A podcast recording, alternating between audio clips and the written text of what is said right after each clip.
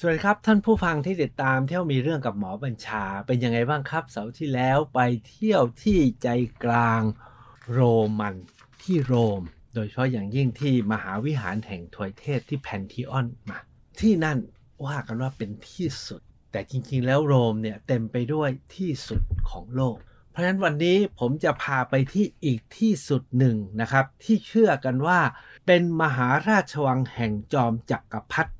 ที่เก่าแก่และยิ่งใหญ่ยาวนานที่สุดในโลกและโรมัน เดอะพาลาไทเที่ยวมีเรื่องกับหมอบัญชาพาลาไทเนี่ยนะหรือพาลาทีนผมไม่รู้จะเรียกว่าอะไรนะครับ มันมีหลายสำนวนหลายภาษา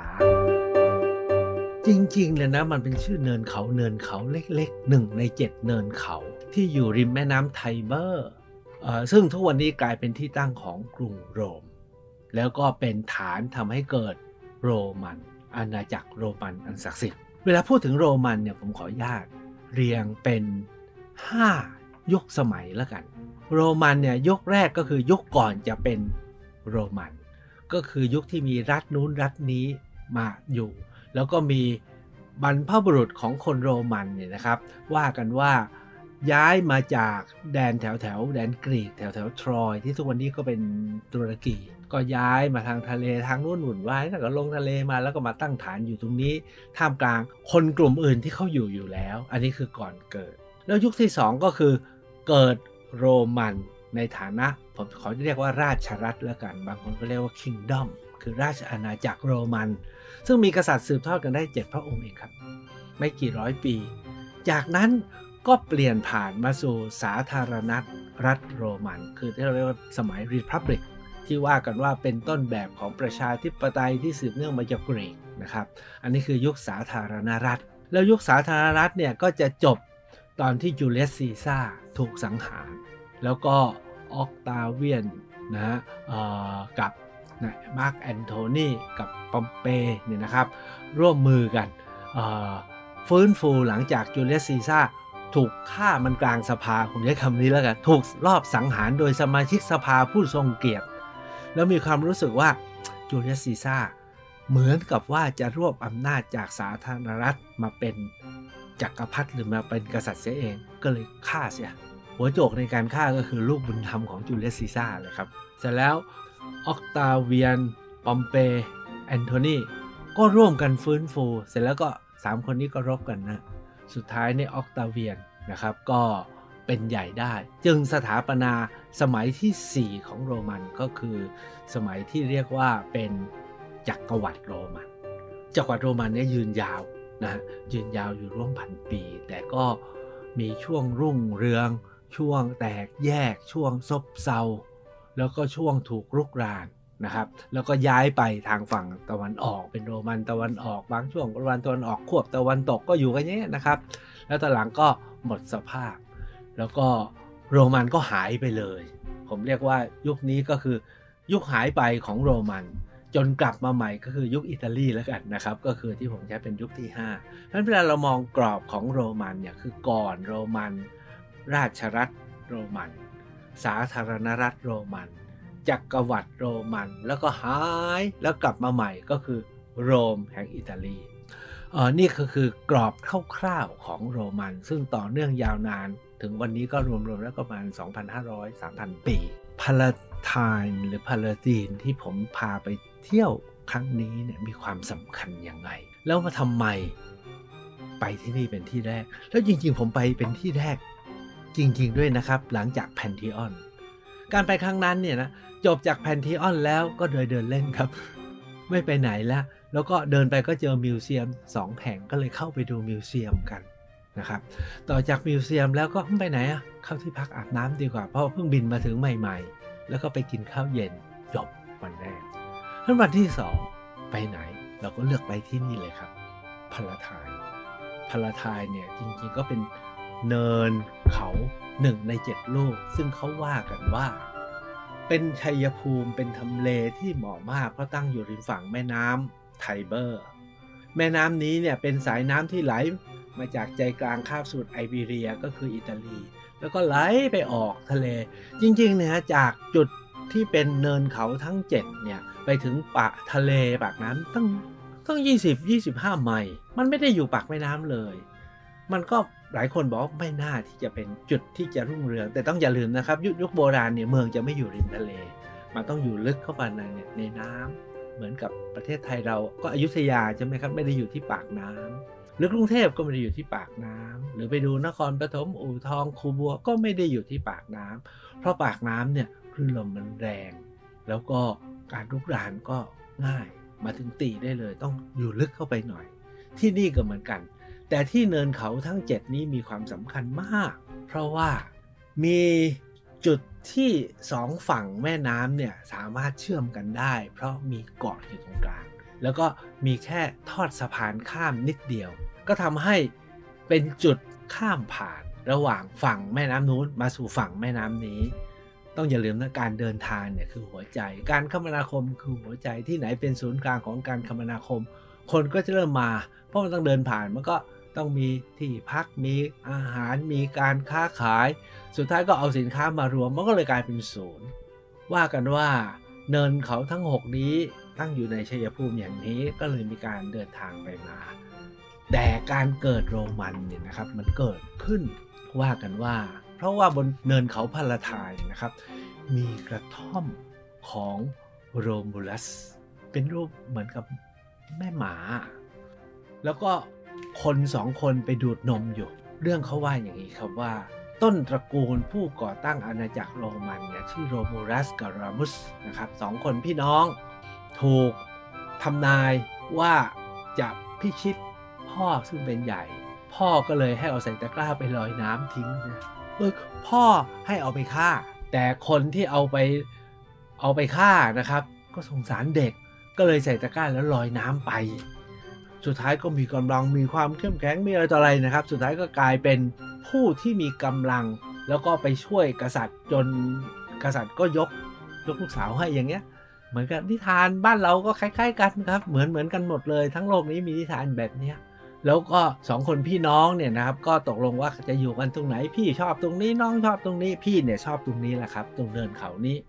พี่เนี่ยคือโรมูลัส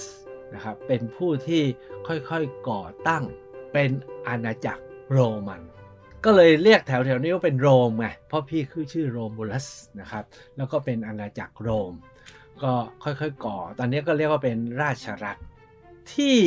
บนพาราทายทุกวันนี้นะครับ ทั้งหมดนี้เป็นตำนานนะครับ แต่ที่สนุกมากที่สุดคือวันที่ผมไปนะ ถ้าท่านไปนะครับต้องไปให้ถึงนะครับ แต่มันจะอยู่ไปสุดขั้วการไปของผมเนี่ย ผมไปรอบแรกเนี่ยซื้อกรุ๊ปทัวร์ไปครับ ซื้อตั๋ว ไปซื้อตั๋วเข้าชม แล้วก็มีมักคุเทศฝรั่ง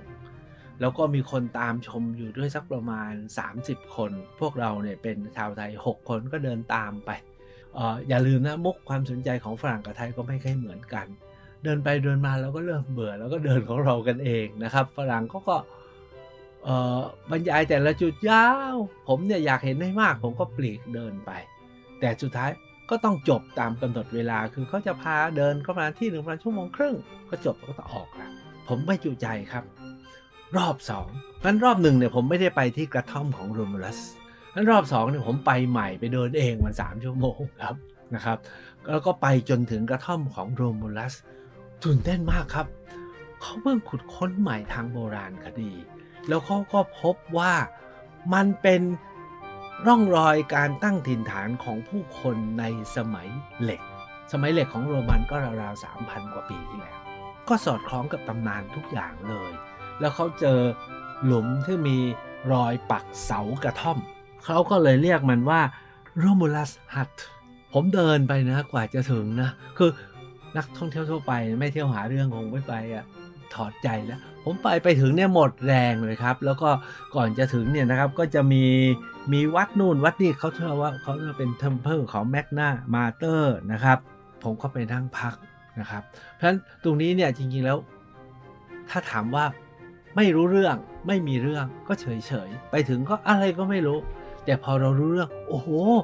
ตรงนี้นะ เป็นที่ที่เป็นไปได้ทั้ง 3 แบบเลย เป็นที่ที่โรมูลัสเนี่ยเกิดเติบโตกับคนเลี้ยงสัตว์และอันที่2โรมูลัสก็ค่อยๆก่อตั้งรัฐขึ้นได้ แล้วก็เป็นกษัตริย์ ก็น่าจะค่อยๆ ขยับขยาย ราชฐานราชวังอยู่ที่นี่ ไม่ใช่เห็นแต่หลักฐานร่องรอยนะครับ เรื่องราวยังมีเลย แล้วเป็นเรื่องทั้งอธิบายได้ รวมทั้งเป็นเรื่องเชิงตำนานด้วย จุดที่หนึ่งที่ผมคิดว่าต้องไปแล้ว ห้ามพลาด เขาบอกว่าไอ้เขาพาราทายเนี่ยนะครับ หลังจากเป็นที่อยู่ของโรมูลัส แล้วเนี่ยตลอด 7 กษัตริย์ แห่งสราชรัฐโรมันเนี่ยตรงนี้ก็จะเป็นศูนย์กลางของชนชั้นนำของกษัตริย์ของผู้นำเพราะเขาเจอ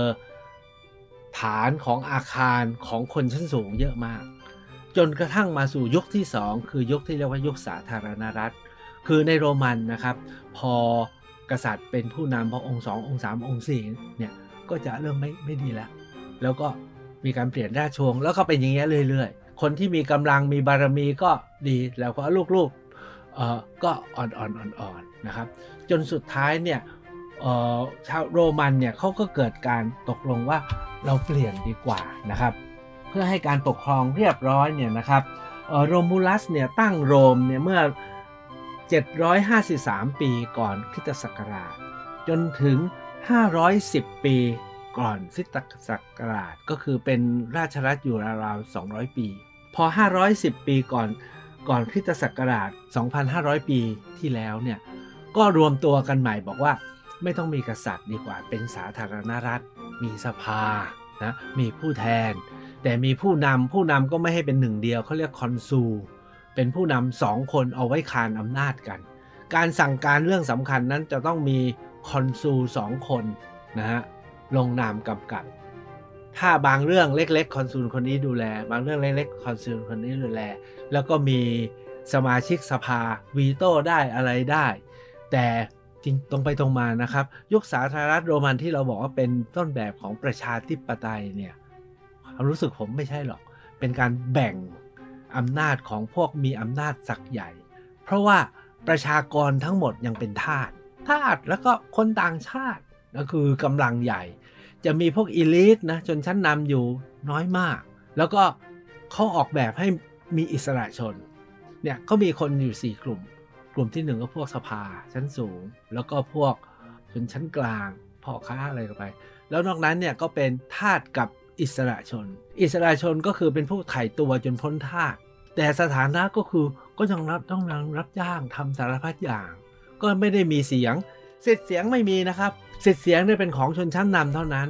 สตรีก็ไม่มีสิทธิ์มีเสียงทุกอย่างเป็นเรื่องของผู้ชายอันก็คือยุคที่เราเรียกว่าสาธารณรัฐโรมัน แล้วทุกคนบอกโอ้ยนี่เป็นยุคประชาธิปไตยเป็นต้นแบบ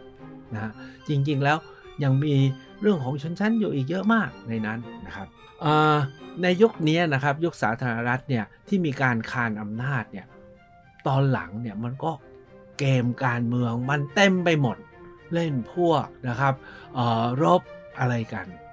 จนสุดท้ายมันก็อ่อนกำลัง จนกระทั่งบนพาราทายเนี่ยก็ไม่เขาไม่เขาบอกไม่ได้พบอะไรมาก แต่พบความยิ่งใหญ่รุ่งเรืองสำคัญที่สุดของ Palatine และที่ทำไมผมจะต้องพาไป แล้วก็กำลังจะอธิบายและจะเห็นความสำคัญ และทุกท่านจะรู้สึกว่าไม่ใช่แค่มาเลคเชอร์นะครับ ก็คือว่าพอยุคยุคหนึ่งเนี่ยที่จูเลียสซีซ่าเป็นยุคท้ายสุดของสาธารณรัฐ คนโรมันเนี่ยเขาเออเขามีบทเรียนเรื่องหนึ่งเขาจะมีคนจากนอกเขตบุกมารบเขาบ่อยมาก เช่นพวกโฟนิเชียนจากคาเทจก็ยกเรือมารบไม่รู้กี่ครั้ง หรือพวกกอลจากเขตเยอรมันฝรั่งเศส ลงมารบบุกเข้ามาใจกลางถล่มตลอดเวลา จนโรมันเนี่ยมีบทเรียนว่าไม่ไหวแล้วถ้าเรารอเข้ามารบเราตายนั้นโรมันเนี่ยเปลี่ยนวิธีคิดโรมันเนี่ยความสำเร็จของเขาทั้งหมดคือความเป็นนักรบฉะนั้นโรมันเนี่ยก็จะต้องออกไปรบฮะเพราะฉะนั้นผู้ที่จะได้รับความชื่นชมคือออกไปรบแล้วรบไม่เลิก รบไปเรื่อย ๆ เพื่อให้ประชาชนก็เฮ้เฮ้เฮนะครับ นอกจากรบไม่เลิกแล้วอันที่สองก็คือ ใช้คำว่าไงดีอะแจกไม่หยุดประชานิยมอะรบไม่เลิก แจกไม่หยุดเพื่อให้คนก็ เฮ้ย เราต้องชนะเราต้องชนะใช่ไหมขณะเดียวกันจะกินก็ไม่ว่าก็มีของแจกมีอาหารแจกมีโปรโมชั่น แล้วการแจกของโรมันก็คือพยายาม entertain ให้เขาเพลิน มีงานมี stadium มีสนามกีฬา มีเกม มีอะไรต่ออะไรให้คนได้สนุกสนาน โดยเฉพาะอย่างยิ่งก็คือคนที่มีอำนาจและจะ มาคอยเรียกร้อง มาเจรจาต่อรองนี่ก็คือสิ่งที่เป็นขมวดเลยก็คือว่าจูเลียสซีซ่าเนี่ยเขาเป็นนักรบคนสำคัญ แล้วไปสร้างเกียรติภูมิจนคน โอ้ยซิสุดยอดสุดยอดสุดยอด แล้วคนก็คลั่งไคล้จูเลียสซีซ่าจนในที่สุดสภาเนี่ยมีความรู้สึกว่าอำนาจเนี่ยมันเสียดุดอะไรอะไรก็ยกให้มีมีพระเอกขี่ม้าขาว สภาไม่ค่อยไว้วางใจ อยูเลียซีซ่าก็มีเกมมีพักพวกมันก็เล่นเกมมันทั้งนั้นแหละครับ เราก็ไม่ต้องไปดูที่ไหนฮะดูในประเทศเราเนี่ยนะครับ ปรากฏว่าวันหนึ่งสมาชิกสภากลุ่มหนึ่ง แอบบอกซีซ่าว่ามีประชุมทั้งๆที่ไม่มีประชุมจูเลียสซีซ่าก็มั่นใจว่าตัวเองอะมีอำนาจบารมีพอ ก็เลยไปในที่ประชุม แล้วสมาชิกทุกคนเนี่ยนะครับ พกมีด อยู่ในเสื้อคลุม พอได้จังหวะก็จ้วงแทงกันคนละจึกสองจึกจูเลียสซีซ่าเนี่ยนึกถึงลูกบุญธรรมคนหนึ่งซึ่งก็เป็นสมาชิกสภาผู้ทรงเกียรตินะบรูตุสเสร็จแล้วก็เรียกหาบรูตุสลูกบุญธรรมก็มาถึงก็จ้วงเข้าไปอีกอีกมีดหนึ่งตายเลย อันนั้นก็คือเป็นการจบของยุคสาธารณรัฐ เพราะสมาชิกสภากลัวว่าซีซ่าจะรวบอำนาจเป็นจอมจักรพรรดิก็เลยฆ่าเสีย แต่ถ้าว่ากลายเป็นการกระตุ้นให้เกิดจักรวรรดิขึ้นมา แล้วเกิดจักรพรรดิเพราะว่าขุนทัพสำคัญในยุคของจูเลสซีซ่าเนี่ยก็เลยต้องเข้ามาปราบจราจน ก็เลยมีเหตุนะฮะโอ้สภาสมาชิกสภาอันทรงเกียรติเนาะฆ่ายอมทัพ มันไม่ได้ใช้วิธีแบบแบบทรงเกียรติอะ สุดท้ายก็เลยจับบ้างฆ่าบ้าง นะครับ แล้วทั้ง 3 คนนี้ที่ผมเอ่ยชื่อไปแล้วคือออกตาเวียน ปอมเป แล้วก็มาร์กแอนโทนีก็เสวยอำนาจเถลิงอำนาจแล้วก็แบ่งเขตกัน แต่พอแบ่งเขตแล้วก็เกิดการเพลี่ยงพล้ำเช่นมาร์กแอนโทนีก็ไปหลงคลีโอพัตราจริงคลีโอพัตราเนี่ยซีซ่าก็ไปหลงอยู่พักหนึ่งแล้วนะครับ แล้วมาร์กแอนโทนีก็ไปหลงด้วยนะครับปอมเปก็ไปอยู่ที่ตอนใต้ เสร็จแล้วก็พยายามจะรบตอนหลังก็แพ้ก็ฆ่าตัวตายแม็กอันโทนีเนี่ยออกตาเวียนก็ยกทัพเรือไป คือจริง ๆ เรียกให้กลับมา เพราะว่ามาร์กแอนโทนีลงไปปราบปอมเป แล้วก็ไปหลงคลีโอพัตราแล้วก็ไม่กลับออกตาเวียนเรียกกลับกลับมาสุดท้ายก็เลย ก็จำได้ฉากที่มาร์กแอนโทนีกับคลีโอพัตราฆ่าตัวตาย แล้วออกตาเวียนก็เลยเถลิงอำนาจเป็นจอมจักรพรรดิที่ผมเล่ายาวตรงนี้ก็เพราะว่าบนพาราทายเนี่ยนะครับ พบร่องรอยของจักรพรรดิออกตาเวียน ซึ่งตอนหลังก็เป็นออกัสตัสนะฮะถือว่าเป็นจักรพรรดิพระองค์แรก แห่งจักรวรรดิโรมัน ปรากฏว่าผมไปที่พาราทายเนี่ยนะฮะโอ้โหต้องใช้คำนี้นะเราเจอพระตำหนักของออกัสตัส เจอพระตำหนักของพระมเหสีของออกัสตัส แล้วยังเจอพระตำหนักของจักรพรรดิองค์ต่อต่อมา คือจักรพรรดิทิเบริอุส มีแม้กระทั่งนะอ่างอาบน้ำของพระนางลีเวีย คือมาเหสีของออกัสตัส แล้วที่ตื่นเต้นไปยิ่งกว่านั้นก็คือมีการขุดค้นทางโบราณคดี พบนั่นพบนี่ เช่น ในพระตำหนักของจักรพรรดิออกัสตัสเนี่ยนะครับ พบรูปของออกัสตัสเองด้วยที่เป็นหินอ่อน แล้วพบรูปของอพอลโล ซึ่งเชื่อกันว่าออกัสตัสเนี่ยนะครับ ท่านสมมุติ ว่าพระองค์เนี่ยเทียบเท่ากับอพอลโล แล้วก็ลานของพระตำหนักมีน้ำพุนะฮะเป็นแปดเหลี่ยม แล้วมีทางเดินแบบเขาวงกฏยังอยู่ครับ มันทำให้ความรู้สึกของเราก็คือสิ่งที่เราเคยได้ยินเนี่ยของจริงยังอยู่ แล้วสัมผัสได้ ทั้งๆทที่อายุถึง 2,000 ปี แล้วพระราชวังบนพาราทายนี้นะครับ ถูกใช้ร่วมพันปีนะครับ สำหรับผมเนี่ยที่ตื่นเต้นมากขึ้นไปอีกก็คือว่า ที่พระตำหนักของพระนางลีเวียนะครับซึ่งเป็นมเหสีของออกัสตัสเนี่ยนะครับ มีการ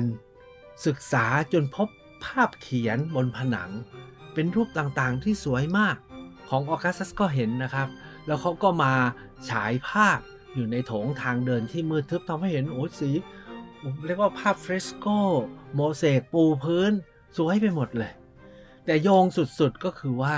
หลังจากสิ้นออกัสตัสเนี่ยครับออกัสตัสไม่มีพระราชโอรส เยอร์มานิคุสเนี่ยก็ตายเสียก่อนที่จะเป็นผู้ที่ออกัสตัสคาดหวังจะให้ขึ้นมาเป็นกษัตริย์ก็ตายเสียก่อน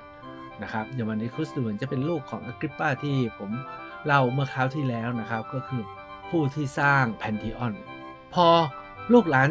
สืบสายเลือดตัวเองเป็นจักรพรรดิไม่ได้ ก็ต้องเอาลูกติดของเมีย ก็คือพระลูกติดของพระนางลิเวียขึ้นมาเป็นจักรพรรดิคือทิเบอริอุสปรากฏว่าเราไปเจอพระตำหนักของทิเบอริอุสโอ้โหใหญ่มาก ผมไปเห็นเข้านะครับ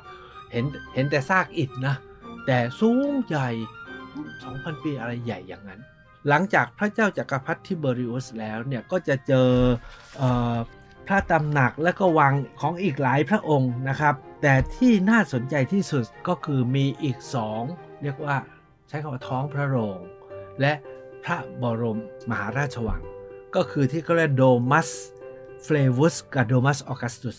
โดมัสเนี่ย ก็คือเป็นอาคารใหญ่เป็นโดมนะฮะเฟลวุสก็คือสร้างสมัยจักรพรรดิราชวงศ์เฟลเวียน แล้วก็โดมัสออกัสตุสก็คือเป็นพระตำหนักของจักรพรรดิในยุคหลังมา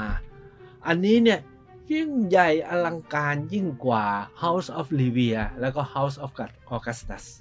ใหญ่แล้วก็มีห้องอาบน้ำมีสวน สวนของเขาเนี่ยของจักรพรรดิเนี่ยครับบางแห่งเป็นสวนลอยใช่ไหมที่นี่สวนเป็นหลุมลงไปลึกเลยฮะเห็นแล้วตกใจแล้วก็มีเขาเรียกสเตเดียมฮะเป็นเสาเป็นรูปโค้ง มีแท่นพระราชอาณที่จักรพรรดิจะไปประทับยืนหรือประพาสชมสวน นี่ก็คือโดมัสเฟลเวียนกับโดมัสออกัสตัส ซึ่งทุกอย่างเนี่ยมันยิ่งใหญ่ไปหมดเลย จากที่โถงของโดมัสออกัสตัสเนี่ยก็คือพระบรมราชวังที่ประทับของจักรพรรดิเนี่ยนะครับ มองลงไปข้างล่างนะครับ เป็นทุ่งใหญ่เป็นวงรี พอดูถึงเราก็รู้เลยนี่คือเซอร์คัสแม็กซิมัสท่านที่เคยดูหนังเบนเฮอร์นะพอนึกออกไหมฮะ หนังที่ขี่รถม้าแล้วแข่งกันแล้วก็ ตรงนี้นี่เองนะครับเซอร์คัสแม็กซิมัสซึ่งที่นี่เนี่ยนะครับ ถือว่าเป็นอาคารชมการแสดงที่ใหญ่ที่สุดในโลก ในยุคนู้นจุคนได้ 2 0 0แสนคน 2 0 0แสนคนนะครับ ทุกวันนี้ในเมืองไทยสถานที่อัศจรรย์ที่จะมีให้คนดู 2 0 0แสนคน ผมยังไม่รู้ว่ามีหรือยัง แต่เมื่อ 2,000 ปีที่แล้ว มีแล้วนะครับที่กรุงโรมแล้วถ้าเราไปโรมเราก็จะเห็นด้วยตา แทรกนิดเดียวครับที่เซอร์คัสแม็กซิมัสนี้เนี่ยเขาว่ากันว่าเดิมเนี่ยเป็นลานข่มขืน ผู้หญิงชนเผ่าซาบีน พวกโรมันเนี่ยนะเป็นคนที่อพยพมาจากที่อื่น เป็นพวกลาตินแล้วก็มาอยู่ แล้วก็ไม่รู้จะทำไงที่จะแทรกแซงแล้วเอาชนะคนที่เขาอยู่ที่นี่เดิม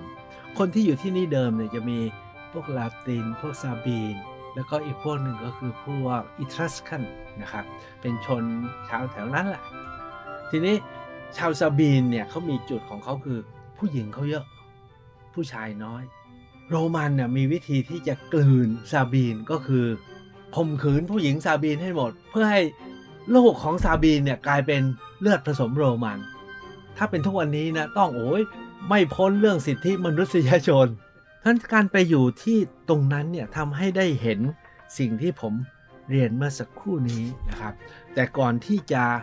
จบผมก็มีอยู่ 2 จุดที่ไปที่พาราไทน์เนี่ยนะแล้วห้ามพลาด จุดที่หนึ่งก็คือเขาแปลงโบสถ์ในยุคหลังหลังหนึ่งที่อยู่ใจกลางของพาราไทน์เนี่ยทำเป็นมิวเซียม แล้วเขาก็ทำการขุดค้นทางโบราณคดี